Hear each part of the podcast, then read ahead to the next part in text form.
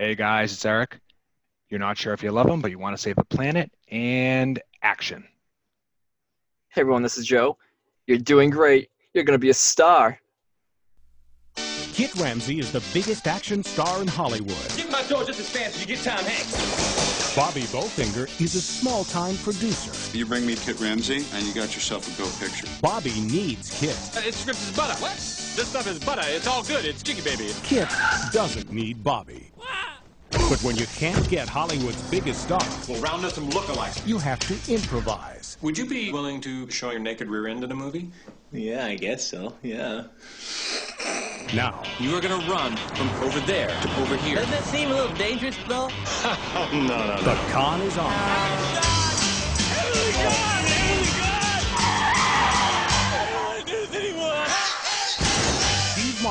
Eddie Murphy, and Heather Graham. This is one of the hot scenes because in this scene, Daisy's gonna take off her blouse. From the producer of The Nutty Professor, Bowfinger. You're gonna be a star.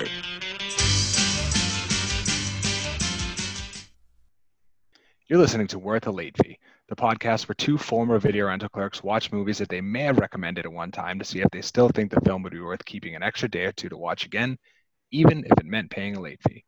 How you doing, Joe? Eric, lots to talk about.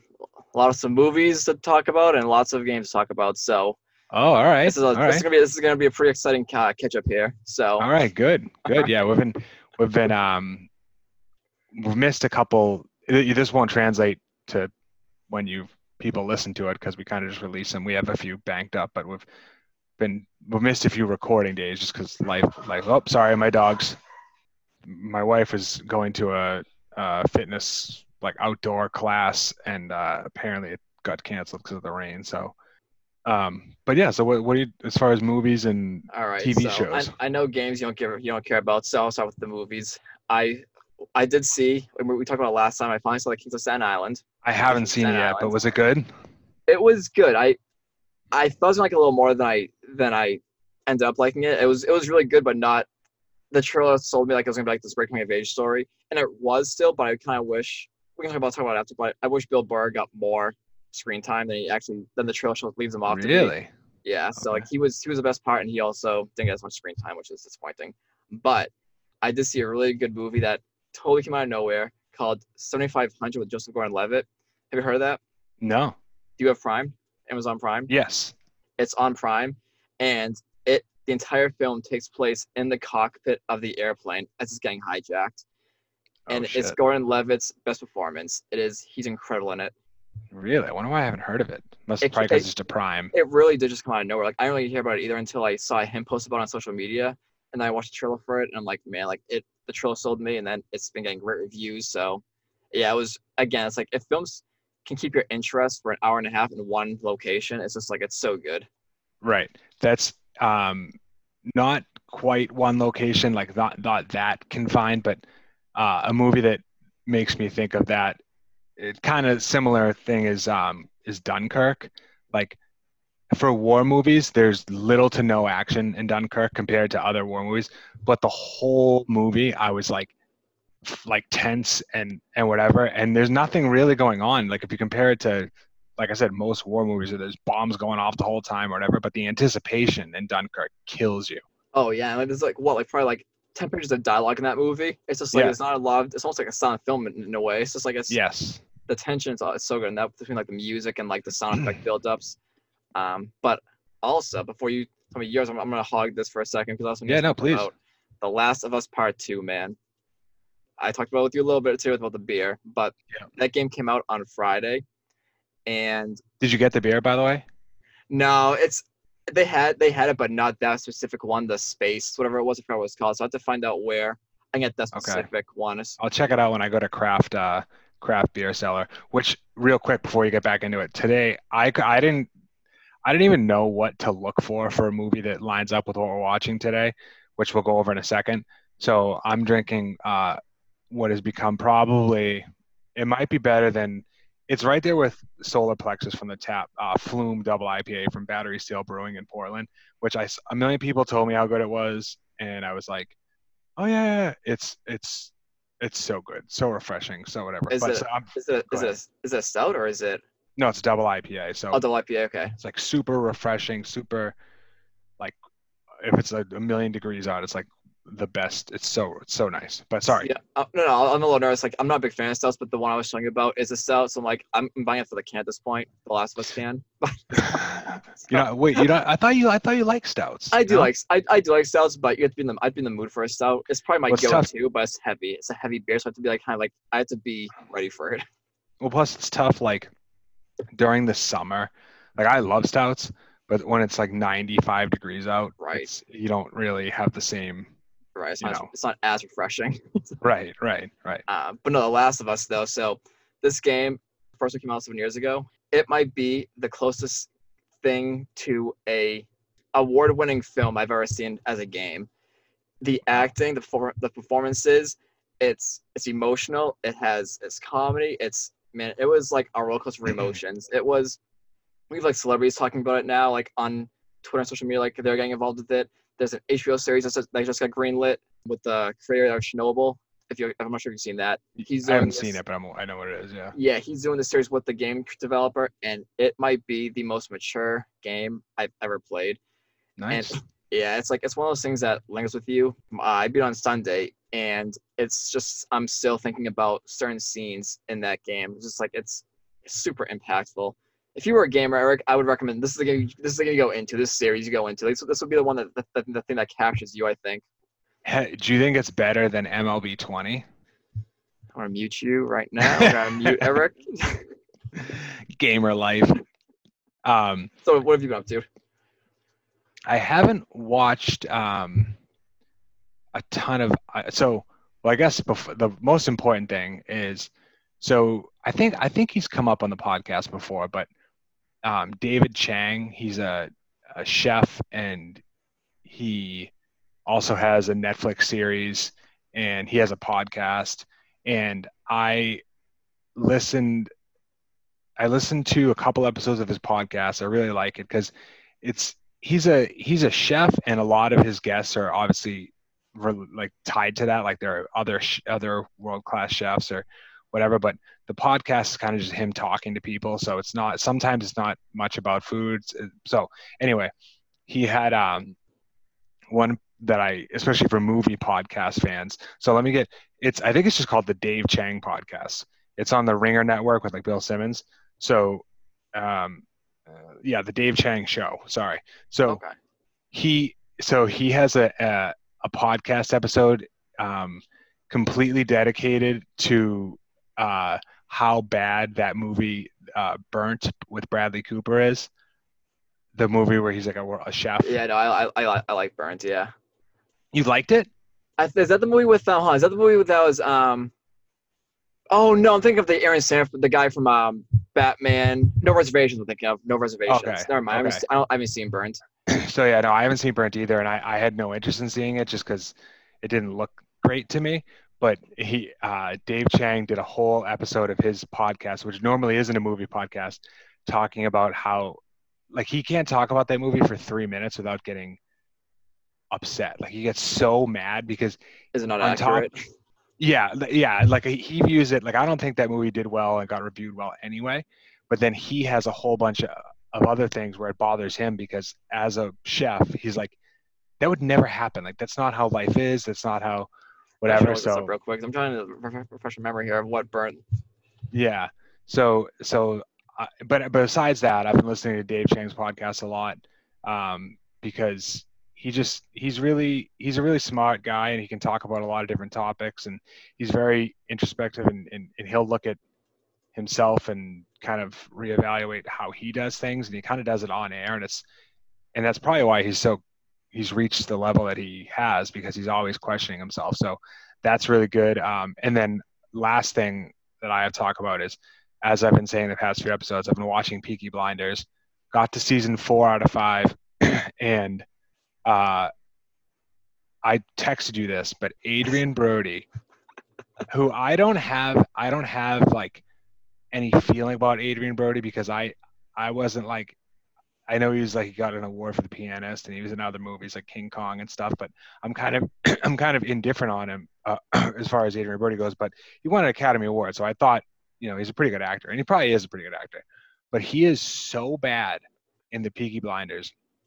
He's doing he plays this like American gangster. And if you, if anyone's listening to this and they can explain to me how I'm wrong, message us worth late fee on Instagram and and feel free to tell me that I'm stupid and I don't get it, and I'll I'll hear you out. But he plays this American gangster who goes over to Italian gangster who goes over to England to deal with uh, the Peaky Blinders, British gangsters, and he's like, it sounds like me doing a Marlon Brando impression.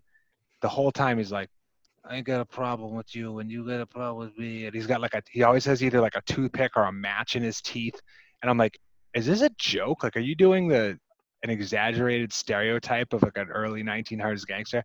But this the season's good enough that I it was able I I got past it that season. I'm on the fifth season now. Hasn't really grabbed me yet, but whatever. Is this so, is th- this get canceled or did it get closure? uh, I think no. I think I saw that they've they're going to do a sixth season, but I don't. I think it's a ways away. So I don't know. So that's it. I haven't really been watching much more of that. Watching obviously slowly trying to slowly pace ourselves through the new season of Queer Eye because I love that show. Yeah, But too. it kills it kills me that they come out with like ten episodes and then, you know, la- like the last time they did it, Bree, my wife and I watched all ten episodes within like a long weekend or something, and then we were like, crap, now we have to wait, you know. But such a such a pleasant show. So, Yeah, no, that's just really if you if you want to be in a good mood, you go watch that show. Yes, exactly. So, anyway, um, what are we what are we watching today? Joe, is your pick?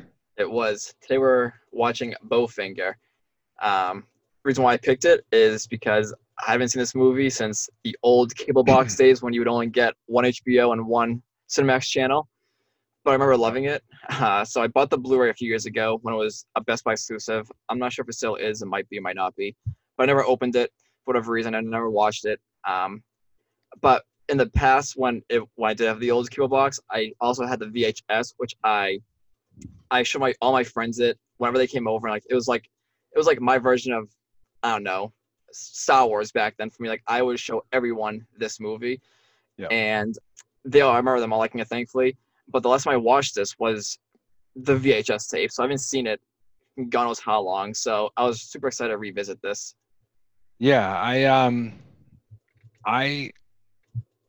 So I mean, we'll get into what what we thought, like our last memory of it, a little bit. But I, I didn't really know. I hadn't seen this, so I wasn't sure if I'd seen it, but I hadn't seen this. So we'll get it. Like I said, we can we can talk about first. You know, we can just get into it now. So my my memory of this movie is that I am a huge Eddie Murphy fan, and I'm also a Steve Martin fan.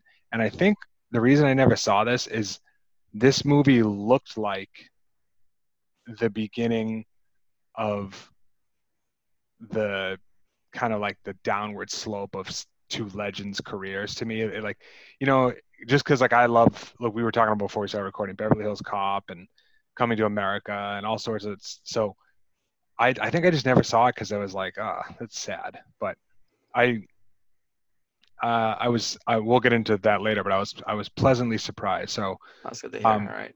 yeah. So as far as stats, how, how what were you gonna say?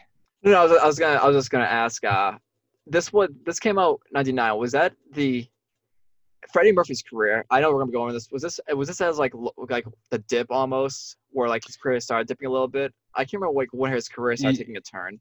Yeah, no, I, this isn't. Uh, this is '99. I mean, I guess it depends on how you view other movies, but he was kind of into the dip at this point with The Nutty Professor and Doctor Dolittle. Um, so this was definitely not, you know, the '80s with Right. 48 Hours and Trading Places and Beverly Hills Cop and Coming to America and Right. Yeah. you know all that. So, um, but yeah, like I said, we'll get into what we thought of it, but I was I was pleasantly surprised. So financially, So How did it do? financially, it, so we like Eric just said, this movie came out in 1999 on August 13th, and it had a budget of 55 million, making 98.6 uh, million in the box office. It was written by the great Steve Martin, who we talked about, and directed by the great Frank Oz, who was, who, for people who don't know, he was very very involved with the Muppets, and he directed all the most of Muppets films. He was like a puppet master, and he also did a gr- lot of great movies too, like that. What About Bob kind of touching upon what you were talking about for my first memory is I'll keep it brief. It is this VHS tape. Whenever I see this movie, the poster board, I always see that VHS tape in my head. I don't know why. I still have that tape somewhere in my collection. But other than that, two scenes have always stuck with me, and thankfully they're, they are still my favorite scenes. So we'll talk about that in a little bit. Nice, nice. Yeah. Um, so, like Joe said, it came out in August of '99. Um, some other world events that came or that happened in August of '99. Uh, the Sixth Sense came out August 2nd with Bruce Willis, Toni uh, Collette, Haley Joel Osment. Funny story about The Sixth Sense and me. My friend Matt and I, uh, so 99, so I would have been 14. yeah, I would have recently turned 14 at this time. And I went over to my buddy Matt's house and we were like, I think we had plans to hang out with his girlfriend at the time and my now wife. And that fell through because of like 14 year old reasons. We probably didn't have a ride or something. And uh, so we ended up watching The Sixth Sense um, at at his house. It was just us, and I will be honest to say it scared the living shit out of me. And we were both like, we talk about it every once in a while, like how embarrassing it is, like to, to just think of like the two of us sitting on a couch, like, and we were like both, we were scared out of our minds, but we were like trying to pretend like we weren't scared out of our minds. So, and that's not even that scary of a movie, but um, I don't. Joe knows I don't like scary movies, so I know. That, that, that was that. It's one of these days I'm, I'm gonna pick a scary film. We'll wait till October comes. We're gonna be ditching out some uh, some horror films. Sorry, Eric. and I'm gonna But- go on vacation in October. I that's fine. The Sixth Sense was actually my father. We talked about I think a couple episodes ago. Might have the Rush Hour episode when we uh talking about DVDs and like when they first came out. The first, my father was just like, "You're dead." When he bought the player, he thought like it was a great Mhm. number, and the DVD he bought with it was the Sixth Sense. So that was Yep. our that was our first DVD that went along with our DVD player. nice. It's it's a good one. It's a good it's one. a good one, thankfully. Um, other things that happened August 5th, Mark McGwire becomes only the 16th Major League Baseball player to hit the 500 home run milestone. Tony Gwynn, one of my favorite baseball players of all time, goes four for five and collects his 3,000th MLB hit. Um, Tony Gwynn gets, I mean, baseball like real baseball fans know Tony Gwynn, but he is, and unfortunately he passed away, but he gets nowhere near the love that he should get and, and the recognition that he should get. He's one of the greatest hitters of all time. Um, other than that, I oh Shakira records her first live album in New York City. That's good. Good for you, Shakira. I know. Other than that, a lot of uh, a lot of earthquakes and uh, other sports stuff that's a little bit too, um, I don't know, not Uh, not well known I was, to. I was say Mark McGwire's made a couple appearances on our podcast lately. Yes, Mark yeah. McGwire. 98 99 was a good time for Mark Wire. Would you want to talk about so the um the ESPN did you watch the ESPN special that they did on um the McGwire So it's a home run chase? was it thirty for thirty or was yeah. it? Yeah, I, I, something I like did. I didn't see that so. No. So I don't know how to I don't know I go back and forth on this because they so they did the whole special and they made like one mention of of steroids at all. So like I kind of get it because that whole thing did bring people back to baseball. So I guess the way I feel about it, my problem with it is you should either do an expose documentary on steroids or at least dedicate more time to it or you should not mention it at all and just do like saving of the game, blah blah blah. I kind of felt like they had one foot in, one foot out. But anyway, yeah, Mark Mark Wire's uh, the only person mentioned more than Mark McGwire on this podcast is Heather Graham, and we'll get we'll get into that in a little bit. So, um, you have the back of the DVD summary. Oh, uh, real quick, so you went over the money aspect Yes. of it. How it was received, kind of critically. 6.4 out of 10 on IMDb and 81% on Rotten Tomatoes. I, I feel like that's about what I would have expected. I, I think I would have expected a little bit in between both. I would have expected it to be higher than 6.4 on IMDb, but lo- the 81 on Rotten Tomatoes was kind of surprising to me. Yeah, and like on Rotten Tomatoes too, what we're not used to seeing because we look revisit all these films is this has over hundred reviews. So this is a Right. pretty like this is we the past movies that we looked at have like maybe thirty reviews or twenty reviews. This has hundred reviews, which is pretty good, at maintaining that eighty one percent. Right, right. So back of the DVD. How does Bobby Bowfinger, Hollywood's least successful director, get Kit Ramsey, Hollywood's biggest star, in his ultra low budget film any way he can. With an ingenious scheme and the help of Kit's eager and nerdy brother, Jiff, an ambitious and sexy wannabe, and an over the hill diva, Bowfinger sets out to trick Kit Ramsey into the performance of a lifetime. Enjoy the fun with Eddie Murphy and Steve Martin together for the first time in the hit comedy Bowfinger. Right. So, and we already talked about um, what our first memory of it was. Um, as far as how people were doing going into that movie, you kind of talked about Eddie Murphy and where it was on his art. Um, Steve Martin, 80s are great, Steve Martin. Um, All of Me in 84, Little Shop of Horrors, Three Amigos uh, in 86, Roxanne and Planes, Trains, and Automobiles in 87, Dirty Rotten Scoundrels in 88, Father of the Bride in 91. So, but then he had cooled off a little bit um, as far as film goes, at least by 99. Um, Eddie Murphy, like I said earlier, one of my all-time favorites. Um, he had he had fallen from his high point as well. Uh, 80s, we, we said he had 48 hours, Trading Places, Beverly Hills Cop, Coming to America, Harley, uh, Harlem Nights. The 90s, you know, he had I think he had I think Beverly Hills Cop three. I don't have this in front of me, but that might have been technically like early 90s. But uh, he had Nutty Professor, he had this film, Doctor Dolittle, and some other ones, but he he wasn't at his peak. Heather Graham, we are officially the Heather Graham Fan Club podcast. Heather was killing it.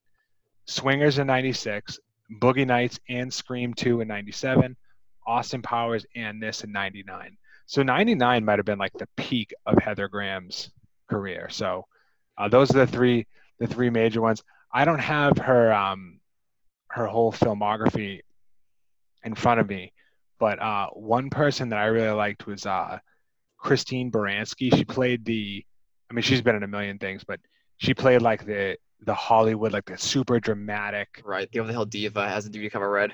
Yeah, yeah, exactly. So she was great in this. She was kind of annoying, but she, she was she was great too. So And it's Um, nice too. We're talking about like Eddie Murphy's like downfall. It's nice to see him make like a little bit of a comeback lately. He's like getting back in movies and he's back in SNL. He's like he's slowly, slowly making that comeback. And yeah, and and it's not even like I never know what to say about stuff like that because it's easy for me to say like, but especially if you're Eddie Murphy and you're not, you know, Eddie Murphy's not trying to go down as Marlon Brando or the best actor in the world. right, but he also doesn't want to go down as Mel Gibson either, who's pretty much taken any role lately. Or you know, Right, but but at the same time, like even Mel Gibson, like Mel Gibson, I have a problem with because he seems like a very shitty person. well, he's a but- shit person. Right. But like But- acting wise though, his just him like him, John Travolta, like all these actors who are once huge stars just take any role lately.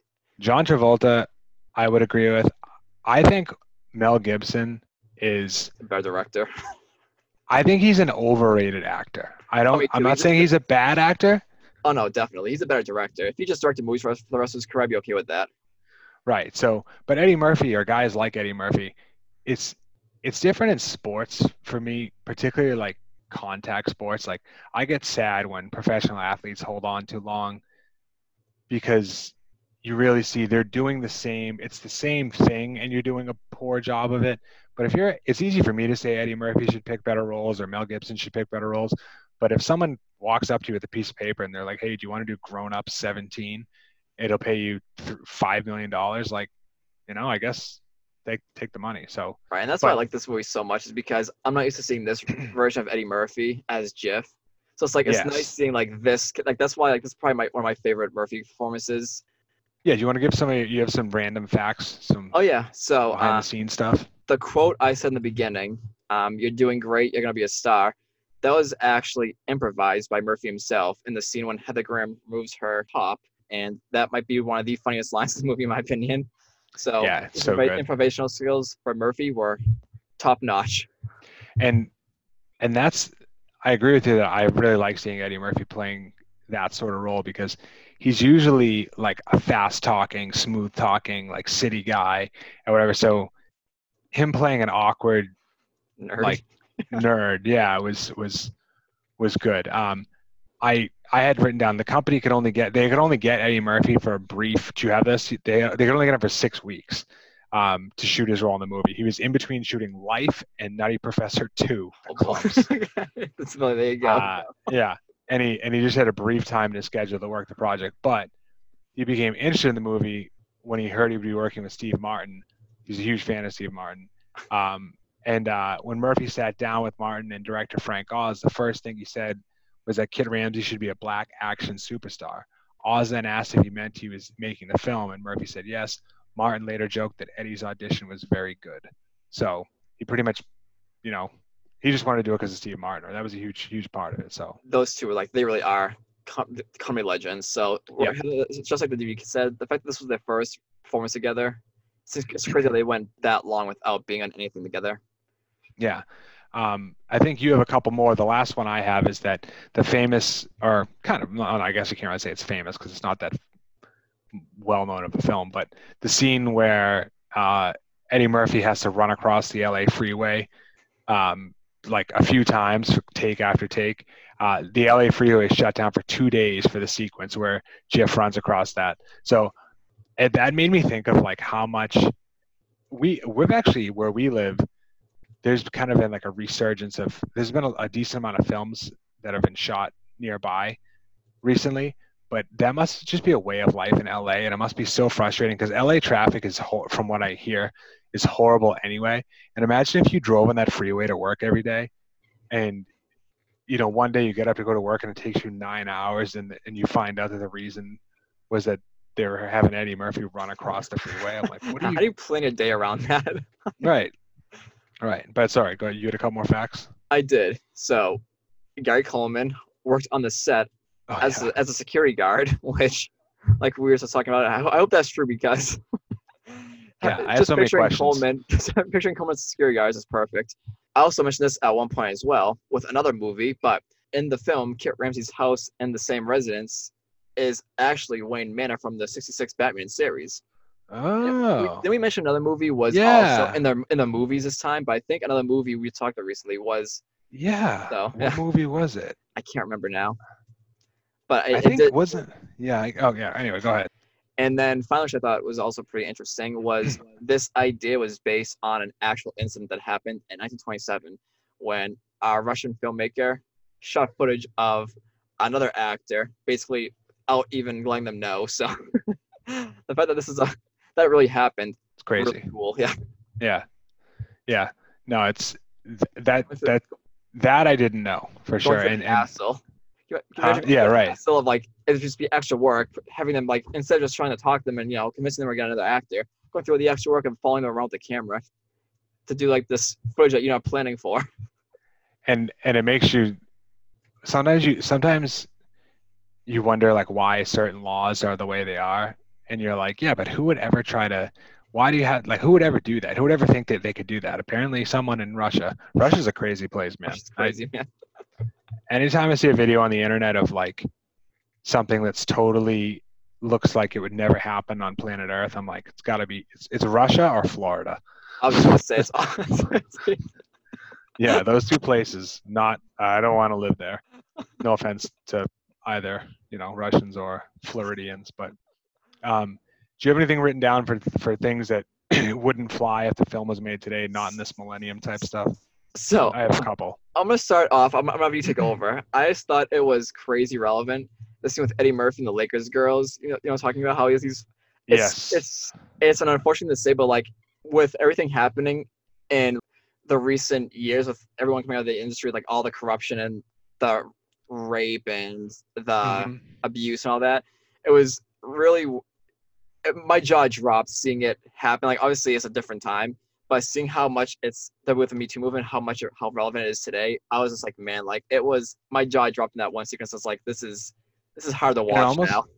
it made me think that like people must have like they would if i saw this in 98 i'd be like oh ha ha ha that's funny but now seeing it it makes you think that like you know i'm not saying anything but that people who wrote that bit knew that that actually happens like Right. Eh, because uh, when you see it, if I saw it in '98, I would have been like so, like, blissfully oblivious that I, I would have been like, oh, that's so crazy, that would never happen, so I can can laugh at it. But now that there's been like 15 celebrities, that, right. Every day is a new one. you're Like oh, and like the cheerleaders laughing at him, like like to make the joke funny. I'm still like ooh, like this is hard. like right, this is hard. right. No, I had that. I had that. The ones that I had written down were that. Um, again, something that's, you know, with the with the current times. Um, and I this didn't offend me at all. I thought it was funny, partially because of who it's coming from. I don't think Steve Martin had any, you know, bad intentions, but getting the crew from Mexico, where Oh he's God, like, they, they were like, they became so funny. Like I mean, I actually wrote about them after. Like their their development, becoming like these professional cinematographers at the end, just the whole funniest thing ever.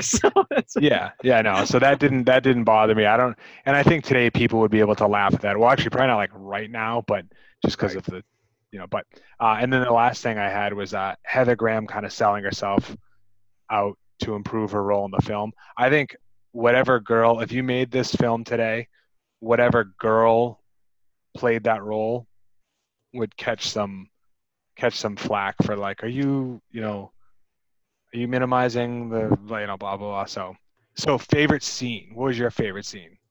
I talked about this a little bit with the first memories because it's all I remember going into this film, and like I said, they are still my two favorite scenes. When Kit's brother is running across the highway, which is my background right now as I'm feeling this Eric, uh, thinking they're all stunt drivers, and he gets to the other side and he's he's just relieved to actually make it and survive, and he's just so happy to get the offer to run errands to get go to Starbucks to get coffee. He's just like he's this is what he wants to do. He wants to be an errand boy. Like this is what he signed up for. And then Steve Martin just tells him, "That's great. Like you're, you're the guy for this, but we need to film this scene one more time." You see the cut of him running across the street one more time, just saying, "Oh my god, oh my god, oh my Yeah. god," he's dodging traffic. I love that scene. And then finally, the last scene in the movie, Fake Purse Ninjas is something I always found hilarious. And I love seeing the day laborers become these great cinematographers, as we just mentioned, knowing like you know they they know the lens to choose, they know um, the angle to, to you know to move around as they they're willing the camera back and forth as he's kind of moving across the landscape. But the in the budget for this film is just like every funny old 80s cheesy cry Yes. film where it's just like purposely just looks like crap. The the punching from like a foot away and like the reaction is just like it's just so good. Yeah, and Steve yeah. Martin like like his age he's in the he's in, he makes an appearance in the last scene. And when they're trying to jump like you would think they're gonna jump off like the ledge like, you know fight the other ninjas. Instead they're climbing down slowly because they're so old. So it's like everything about that last sequence is just perfect to like is what they've just like established themselves as. Like they're not great filmmakers but yeah um that whole thing was funny to me the stepping down thing because it not to get into political stuff but in the news lately there's been so much talk about did you see the whole donald trump walking down the ramp thing? Oh, like a slant? He just couldn't yeah. Yeah and it took him like 45 seconds to walk down a there wasn't even stairs it was a ramp. It was a ramp. He needed help. Yeah i saw. Right. And and not that you wish i don't wish bad health on anyone but it's particularly funny when someone he th- his whole thing has been like oh joe biden's so old and and blah blah blah. And again not getting into politics but then when it takes you it's not a good look when you talk all that trash and then it takes you you're holding Three trying to hold minutes. a cup of water with two hands. Right. Right. So my favorite scene was actually um and this is good especially where I, like i said i hadn't seen this movie yet. And i thought i was going to like it um but i wasn't sure. I honestly love the opening scene where he discovers the script.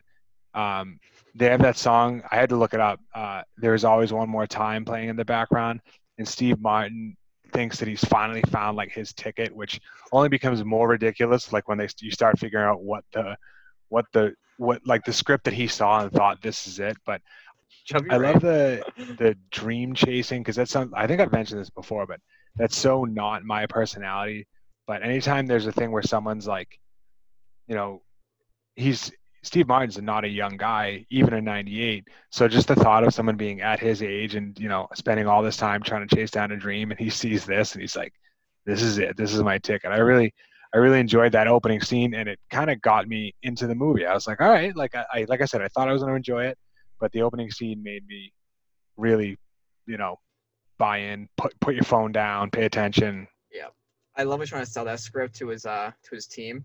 And Yeah. he just and then gotcha suckers and like and like he's like, I can picture that right now. He's like I can picture it. yeah yeah like, Yeah. I'll see you at the Oscars. right um uh, so i mentioned there is always one more time do you have any other thoughts on the soundtrack Just like you said, David Newman did it, and it's mostly lyrical songs and licensed music, and it was all great between kung fu fighting and what you mentioned, and um, oh, I forgot song was playing when he's driving in the van to uh, with- the original meeting in the beginning. But love good, love good licensed tracks though. Yeah. So, if you could change one thing, what would you change? Other than Steve Martin's point in the beginning, probably uh, I want more of Jeff Ramsey. He Okay. was without a doubt the best part of the film. So Eddie Murphy plays both Jeff Ramsey and Kit Ramsey. Yep. And Jeff's character, like we talked about in the beginning, it's just so funny seeing Eddie Murphy play this role where he's this nerdy, he's awkward, he blushes when he gets told he has to, he might show his butt in a scene, and like he's just I'm not going too far off topic here, but I love when it's during his interview when he's getting interviewed for the casting for the role. Do you like do you have any experience with films? He's like, I go to Blockbuster all the time. Blockbuster Video. Wow, what a difference. I Yeah, that yeah, was perfect. that was good. But I really wish it was more of his character because he came in a, about a half hour, maybe 40 minutes into the film. Yeah. Every scene Jiff was in was just funny. It was he was consistently funny throughout. Mine, mine kind of ties into that a little bit. I would have liked it better if so. We're to to believe that Jeff Ramsey just shows up at this casting call, and they they find someone identical to the the star that they're trying to like.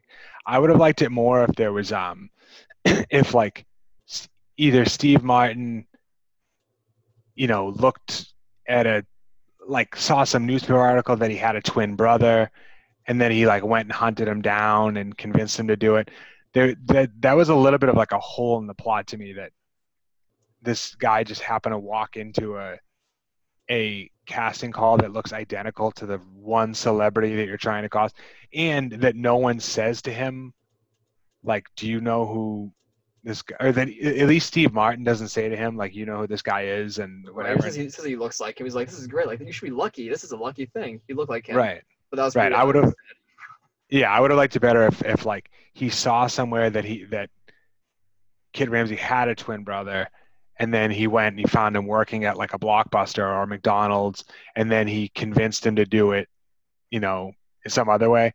Yeah, that um, would have been funny. Yeah, that would have been that would have been a, a good scene to see, but it, it would have also just. I was watching the movie. I was like, wait, what? Because then you don't even find out that he's his brother.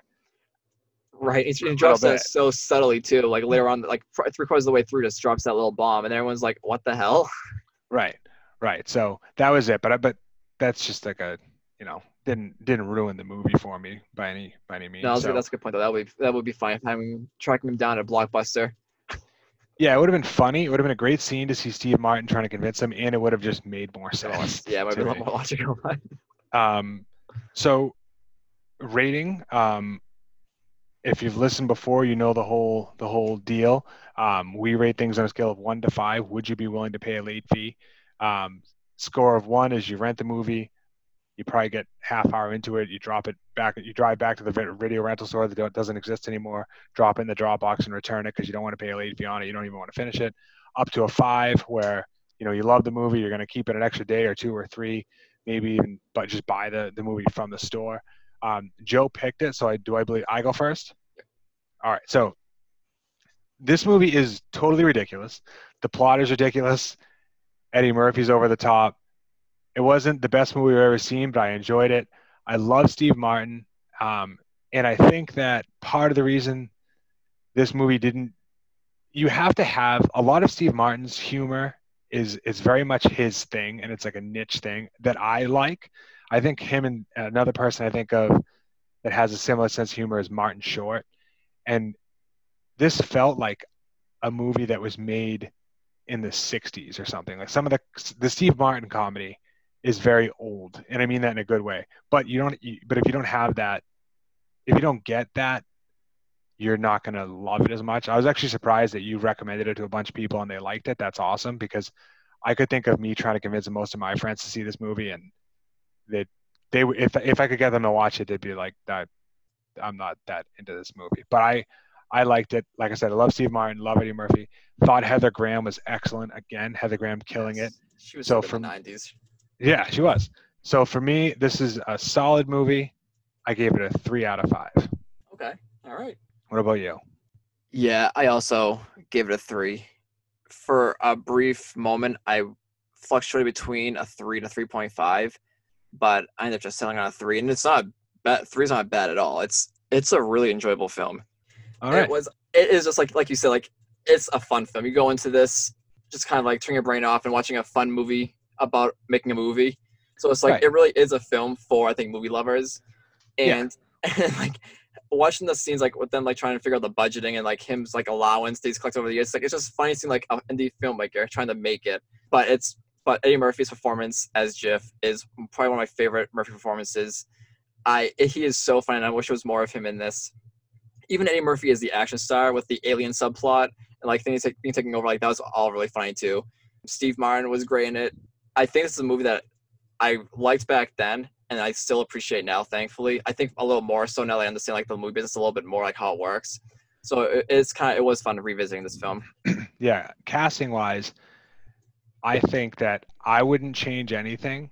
Um, but I think that if they cast someone other than Steve Martin and wrote the script more to that person's style of comedy, the movie would have probably done better commercially, but I wouldn't have liked it as much. Because again, I think Steve Martin has like a his own sense of humor and he pulls that off very well better than probably anyone if you're into it but like i said some people just don't that's not their their brand but i but i love it This, so is, this might be the first time we've we've had the same score. I don't know i'd have to go back and look but it's definitely not common this is exciting. i thought yeah it is it is um so the beer again if you are anywhere that can get this particularly in the new england area especially in the summer flume double ipa from Battery Steele in, in portland maine. I think it's in portland maine. It's near portland maine. It might be westbrook technically or something. I don't know. But um so good so refreshing. It's it's awesome. So um I'm, I'm highly excited- recommend it. I'm excited to ask where your next movie is now. So well you know what my next movie I is do. so So I'm getting excited about this. So no one, no, one's gonna, no one's gonna make a suggestion this week because we're gonna we're cutting off the suggestions for the next two weeks. yeah please please send suggestions but i'm, I'm going to skip the whole bit about how you're going to cut to the front of the line i'm just going to be honest with you the next two movie, movies are are set in stone so um, this early july on july 3rd 1985 two or one amazing thing happened and one extremely mediocre thing happened the mediocre thing that happened was that i was born july 3rd 1985 another thing that happened was that my favorite movie of all time, Back to the Future, came out. So they were coming up on the 35th year, 35 year anniversary. So that's going to be my next pick. Back to the Future. Yeah, I like I said, my favorite movie of all time. I still watch it. Yeah, I probably it's- watch that movie, no joke, like start to finish, especially now that it's on Netflix, six times a year. I no, swear to God, we're, like we're gonna be going into this, and like I, people can already assume we're gonna give it. I think, but it's a perfect film. It's one of the few perfect films. I think the whole the whole trilogy might be the only trilogy that's consistently has I I would think the most consistent plot. Every, every not people like different movies. Like people choose certain movies over others, but they all have their own fan base, and it's incredible Yes. like how they've all held up to. Yes. So, one of the greatest films of all time, in my opinion, my personal favorite film of all time. I have my top two films ironed out, and this is one of them. Um, so I'm super excited. So we'll be back next episode with Back to the Future One. Thank you guys very much for for listening, and we'll be back soon. And yeah, thanks a lot. As always, thank you guys.